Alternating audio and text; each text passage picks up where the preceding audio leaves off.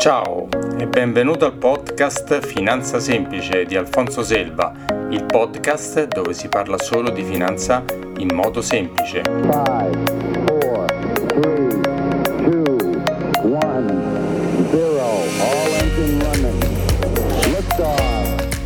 Puntata numero 6. Bene, bene, benvenuto a questa nuova puntata di Finanza Semplice di Alfonso Selva.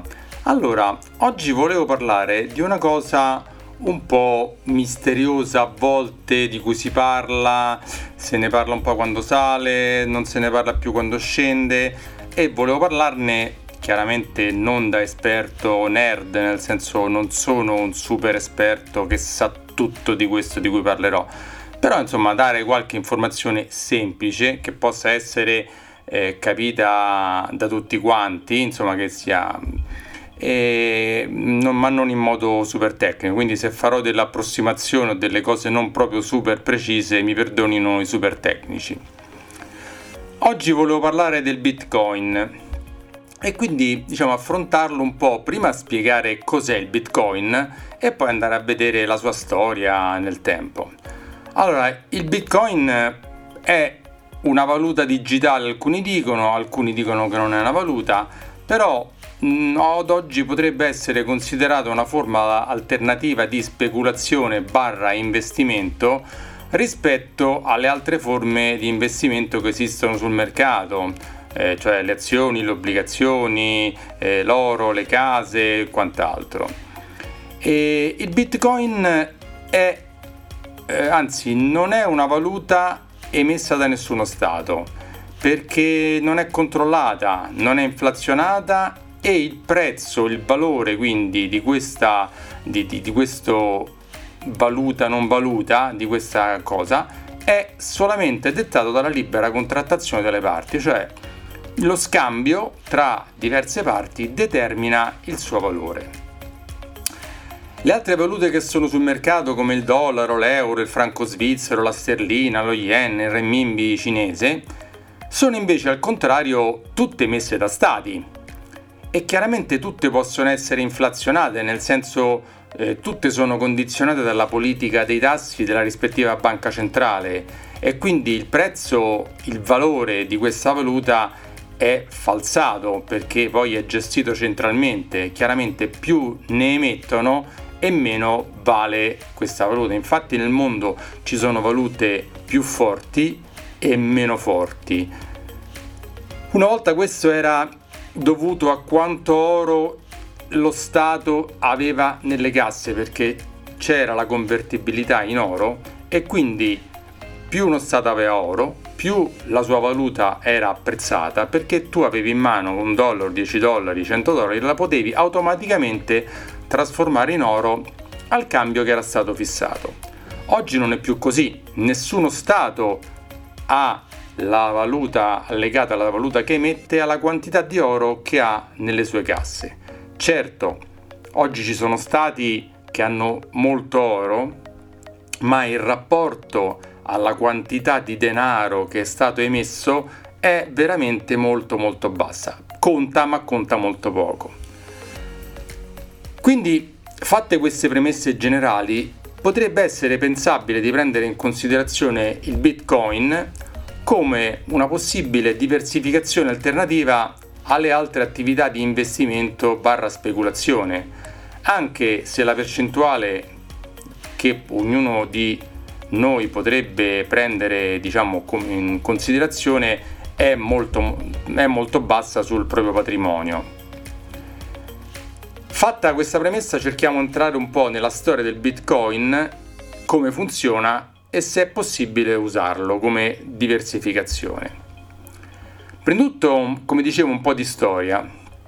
Il primo blocco di Bitcoin venne creato il 3 gennaio del 2009 e la creazione fu solo digitale, chiaramente, cioè da un computer con un algoritmo. Un algoritmo è un sistema di calcolo matematico complesso per risolvere dei problemi e, viene, e venne applicato per la creazione di questo Bitcoin. L'invenzione e la creazione, la creazione di questo algoritmo viene fatta risalire ad un certo Satoshi Nakamoto, Ad oggi nessuno sa chi sia, infatti si dice che il suo nome eh, fosse un nickname, un nome inventato, e si presume anche che sia morto, scomparso, dato il fatto che lui risulta proprietario di una quantità enorme di bitcoin, ma che ad oggi non l'abbia mai spesa.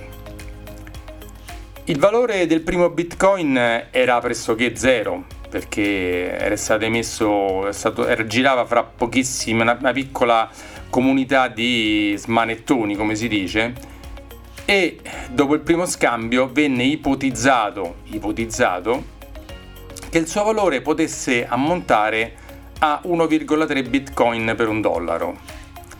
Fino a quel momento chiaramente questo valore era solo ipotetico, perché non esisteva un mercato di scambio dei bitcoin. E come chiaramente sai, se una cosa non ha mercato, cioè nessuno la vuole, il suo valore è pari a zero. Un po' per ridere come la pizza di fango del Camerun per chi ha qualche anno come me, quella che citava in tv una, una, un umorista. Il primo uso commerciale di cui si ha notizia è stato il 22 maggio 2010, in cui due pizze, quelle vere, no, quelle che mangiamo, vennero pagate con 10.000 bitcoin, una cifra altissima ai valori di oggi, insomma, su per giù 80 milioni di euro. Certo, un buon affare per il pizzettaro se se li fosse conservati, ma sicuramente pessimo per chi ai tempi li, li usò per pagare queste pizze. Nel tempo ci, fu, ci sono stati molti alti e bassi del Bitcoin il 9 febbraio del 2011 su un market di scambio chiama- chiamato MTGOX, MTGOX, che è una sorta di borsa virtuale privata, venne scambiato ufficialmente ad un dollaro. Il 2 giugno del 2011 raggiunse i 10 dollari e da allora gli alti e i bassi si sono succeduti senza sosta, facendo ricchi alcuni e poveri altri che magari erano entrati nella fase di picco di questo, di, di, del valore di questo bitcoin. Come d'altra parte questo succede sempre in un mercato nascente, con poche persone o società che partecipano attivamente agli scambi, vuol dire che la, la volatilità di questo prezzo-valore è sempre stata altissima lo è ancora oggi. Da allora le, le quotazioni del Bitcoin hanno raggiunto livelli incredibili in alto, è arrivato fino a 19.800 dollari il 17 dicembre del 2017 e anche in basso 3.321 dollari il 10 dicembre del 2018, dando così al Bitcoin un valore di leggenda sia in positivo che in negativo.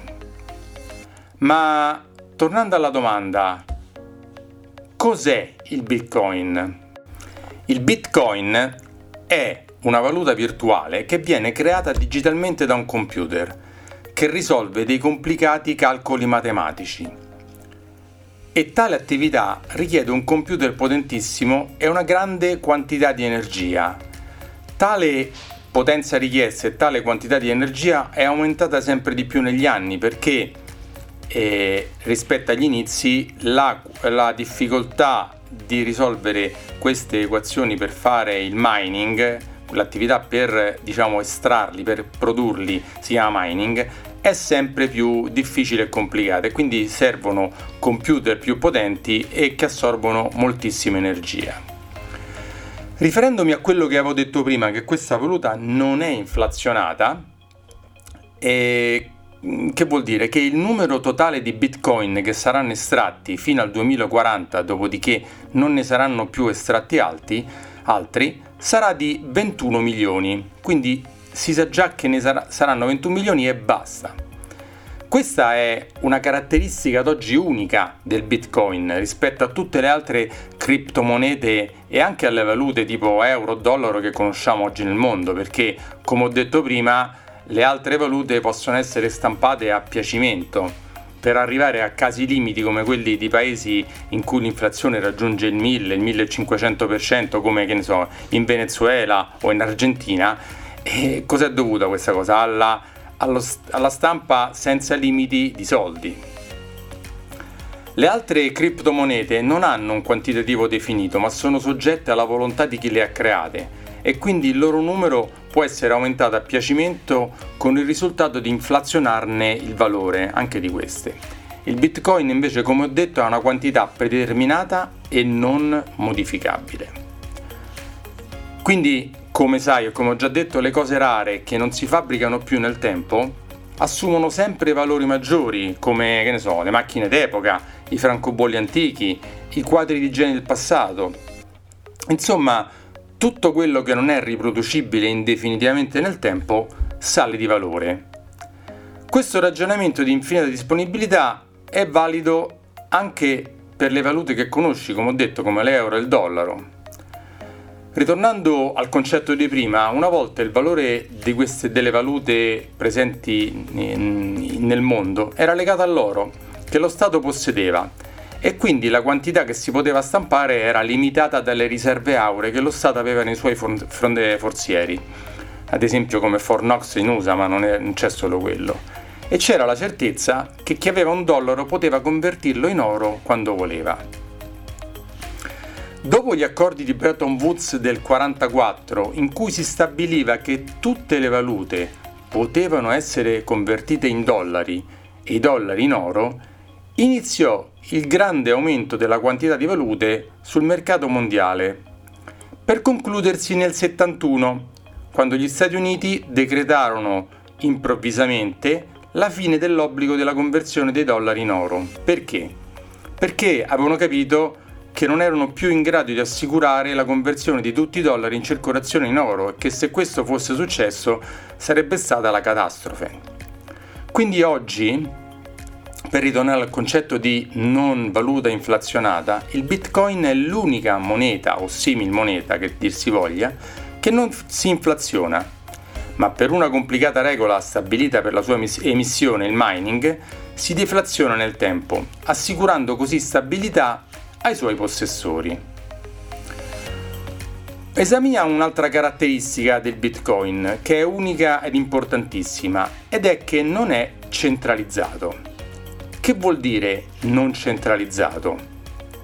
Tutte le valute e le criptovalute hanno un gestore centralizzato salvo il Bitcoin.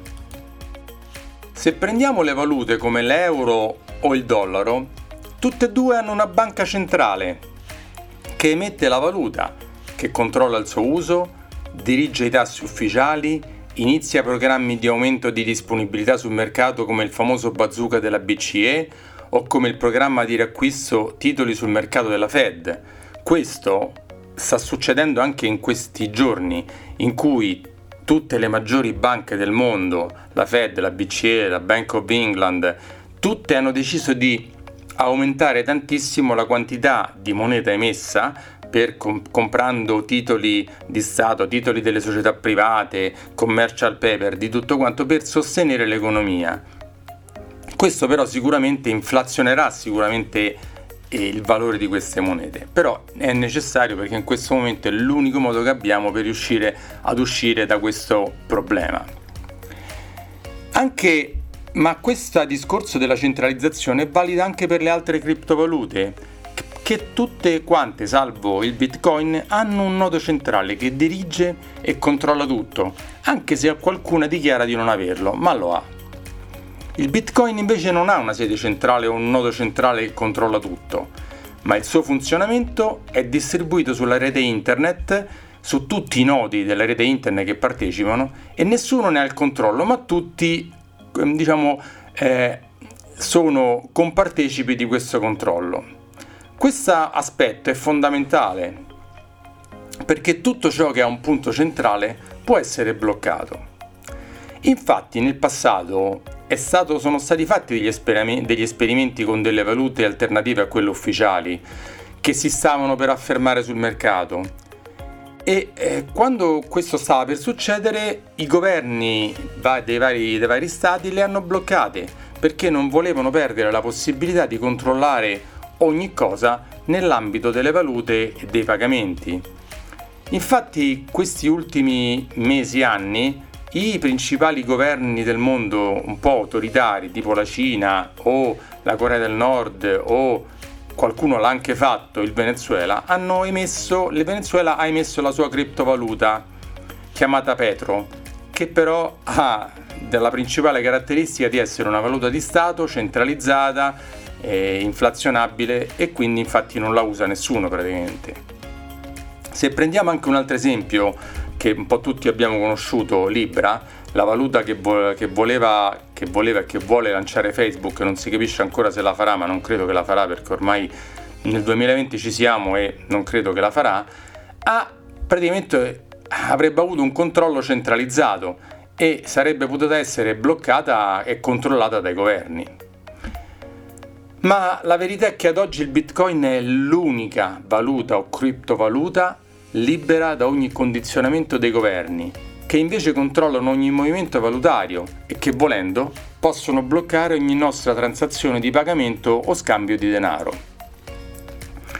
Infatti il Bitcoin oggi è usatissimo in stati dove la valuta ufficiale è crollata, come dicevo prima, come il Venezuela, o in stati sotto embargo come l'Iran, la Corea del Nord, eh, che non a caso nel 2020 ospiterà, forse, ma penso di no, avrebbe dovuto ospitare la seconda conferenza internazionale su criptovalute e blockchain. Ad oggi non possiamo prevedere se nel futuro il Bitcoin arriverà ad affiancare o sostituire le valute più importanti, ma ad oggi è l'unico, e dico l'unico, esperimento in corso che potrebbe liberarci dal controllo oppressivo dei governi sulla gestione dei nostri soldi, come vogliono fare eliminando il contante. Ma perché il Bitcoin è unico ed è la valuta digitale più sicura che esista? Per rispondere a questa domanda bisogna affrontare un'altra caratteristica del Bitcoin. Il Bitcoin è il più sicuro che esista perché è basato sulla tecnologia della blockchain, cioè in italiano la catena dei blocchi. Ora a questo punto urge un'altra spiegazione. Cos'è la blockchain? Allora, quello che dirò chiaramente sarà molto semplificato perché, ripeto, come ho detto prima, i super tecnici, i super nerd, i super esperti non saranno minimamente d'accordo con quello che dirò, però devo cercare di semplificare quello che dico per cercare di essere chiaro e capibile da tutti quanti.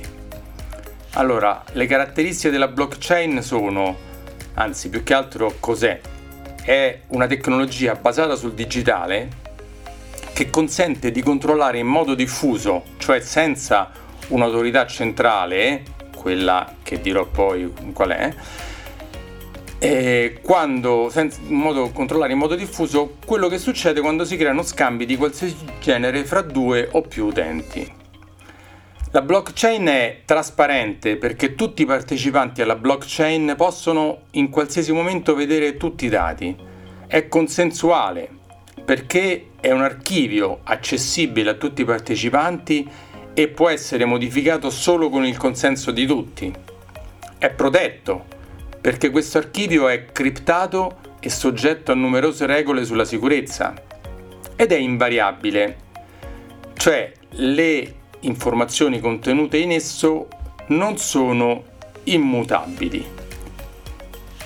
Per ritornare su questo concetto, perché immutabile? Perché nessuno può modificare i dati registrati perché per farlo servirebbe il consenso di tutti quelli che partecipano a, a, pubblicamente a questa blockchain. È tracciabile perché dall'inizio alla fine perché il registro è pubblico, chiunque lo può vedere. Quindi è super sicura perché è basata su tecniche crittografiche, è digitale e quindi è adattabile a qualsiasi ambito, non è legata al solo uso del Bitcoin. Ed è anche veloce rispetto alle vidimazioni che conosciamo noi, eh, come quelle cartacee o quant'altro, perché il suo controllo è diffuso su tutta la rete, su tutti i nodi. Per fare un esempio che ci riconduce un po' alla vita pratica, è come se ci fosse un notaio digitale che certifica, registra e controlla che tutto sia regolare, ma con un livello di precisione quasi perfetto. Quasi perfetto perché la perfezione assoluta non esiste. E la blockchain di cui ho parlato fino adesso non è applicata solo ai bitcoin, ma può essere applicata, infatti lo è, a molti aspetti della nostra vita comune ed è usata per esempio set- di molti settori, nel settore finanziario, dei governi la usano, nella logistica, nelle utility, cioè gas, luce, nel tracciare la filiera eh, dell'agricoltura e del cibo, la stanno usando moltissimo le assicurazioni per eh, essere sicure di cosa succede, quando succede e come succede. Si, la usano molto sull'healthcare, cioè sul discorso sanitario. La stanno usando tantissimo anche le eh, società eh, eh, aeree, la usano molto anche i media, le telecom, quindi sono, è usata in, moltissime, eh, in moltissimi aspetti. E poi per, per, arrivare al punto centrale della blockchain è che esistono due tipi di blockchain, quella pubblica e quella privata. Quella pubblica è un modello purista distribuito, cioè su tutta la rete. Quella privata invece è un club ristretto e chiuso, cioè solo 2, 3, 5, 10, quindi c'è un numero circoscritto di attori, ne partecipano e la controllano. La grande, la grande cosa del Bitcoin è che la blockchain che viene usata è quella pubblica e non quella privata e quindi è a riparo dall'interferenza di governi centrali o da banche centrali che, che, volendo ne potrebbero prendere il controllo, ma siccome è pubblica ed è divisa non, non è possibile controllarla. Per concludere il Bitcoin ha molti aspetti positivi e anche aspetti negativi, chiaramente come tutte le cose. Il Bitcoin è libero da condizionamenti di governi, non è inflazionato, è alternativo alle altre valute, può essere usato in tutto il mondo ed evitare spese bancarie per cambi e bonifici può essere usato anche come scambio senza passare per le banche. È sicuro che ce ne sarà un certo ammontare e non di più e quindi data la sua scarsità e il suo valore sicuramente aumenterà nel tempo se continuerà a essere usato. Aspetti negativi ci sono. Chi lo possiede ha il problema di dove e come depositarlo perché non ci sono banche che ne garantiscano i depositi, ma solo exchange digitali, sono una specie di, di mm, portafoglio digitale che potrebbero avere delle problematiche di sicurezza se non sono molto strutturati. Se uno non lo mette in uno di questi wallet digitali, uno di questi portafogli digitali, e se perde la chiave di decriptazione, che è una sorta di password, potrebbe non avere mai più accesso ai propri bitcoin e quindi perderli totalmente. Un altro aspetto negativo è che ad oggi è difficile spenderli perché le società che li accettano come pagamento sono molto poche, anche se stanno lentamente aumentando e c'è anche qualche bancomat in giro che lo eroga. Un altro aspetto negativo è la sua volatilità, eh, aumenti repentini di valore, perdite rapidissime in poco tempo, chiaramente non lo rendono adatto come strumento sicuro di accantonamento valutario, ma solo come un'opportunità di eh, di speculazione e diversificazione a lungo termine per una piccolissima frazione percentuale dei propri soldi, anche se ci sono studi o economisti che smentiscono questa teoria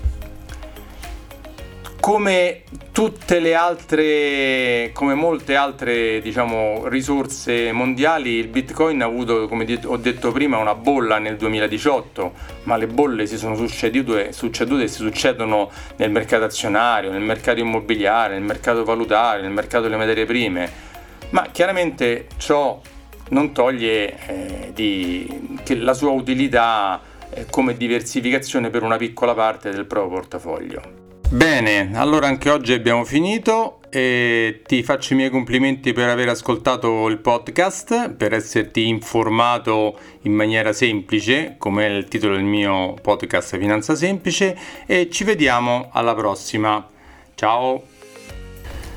Ora un piccolo disclaimer in merito agli argomenti trattati in questa puntata. Ogni informazione o opinione di cui ho parlato è strettamente personale e può essere oggetto di cambiamento senza preavviso.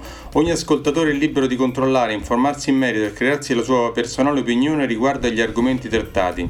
I fatti, le previsioni, le idee, le informazioni contenute in questo podcast non costituiscono sollecitazione all'acquisto o alla vendita di prodotti finanziari, bancari, assicurativi o simili e non costituiscono sollecitazione di pubblico risparmio. Alfonso Selva non è responsabile di nessuna decisione di investimento o disinvestimento presa dagli ascoltatori che decidono in piena autonomia decisionale e a proprio rischio.